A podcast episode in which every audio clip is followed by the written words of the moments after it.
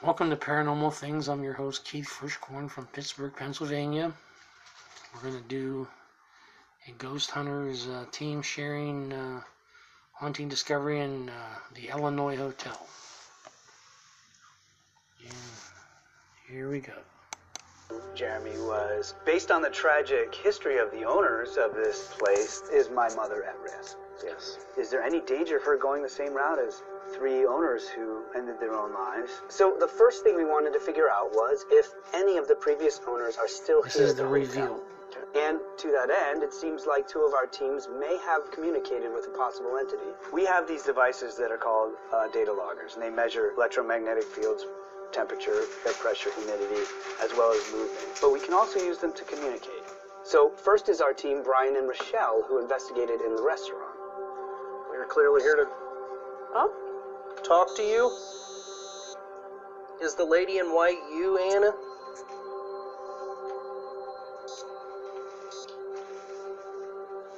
that's crazy. So that's interesting.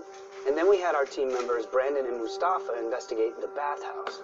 We were talking about the way this uh, hotel's run and how uh, Mary is has her hands full here. Just went off and he said, Mary. And then this is an experience that uh, that Daryl and Kristen had Yeah. up on the third floor. So everyone's perfectly still. Just be quiet for a second. What is that?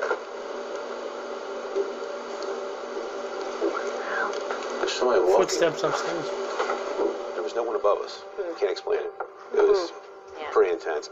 Hmm. Now that being said, in the process of trying to establish contact, whoa, what we did find were high electromagnetic fields around the entire building. Holy moly. Dude. If you look, you can see we have this data logger. And what we're looking for is anything that's about a, a 4 milligauss or higher. And we found that a lot. He's going crazy. So that can create a lot of just the odd feelings. That's a symptom of high EMF, is feeling uncomfortable. Okay. We also decided that we were going to check for what's called infrasound. When there's infrasound below 20 hertz but above 90 decibels, we typically can't hear, but we start to feel it.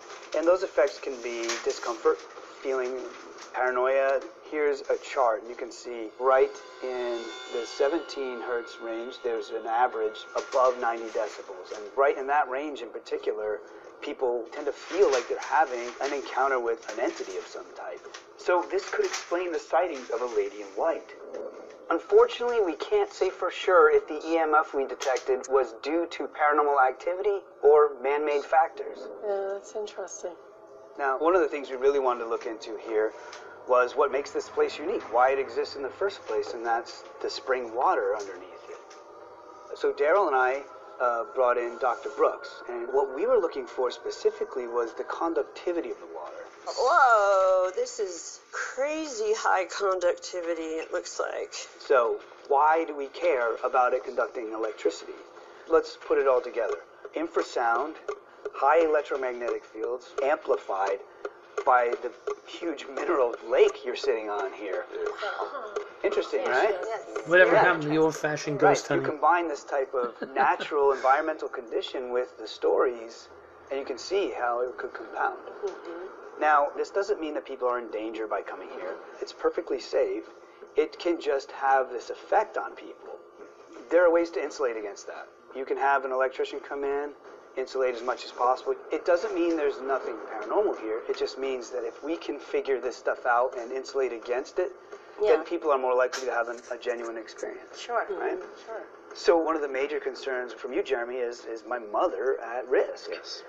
I work as a therapist, and so I talk with people who may be having these types of thoughts. And I'd like to know, too, with you, Jeremy, if there was not this traumatic history in this hotel, would you even think that that would be a road that your mother would go down or something that you'd be concerned for her?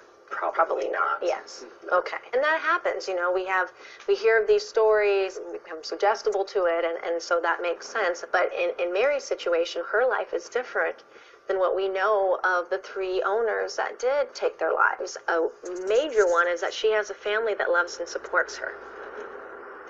You even talked about missing your grandchildren and wanting to spend more time with them. And so I also really encourage you to find that balance. You know, life is short. Yeah. Time is short. Spend time with the ones you love. Thank you guys. You're welcome.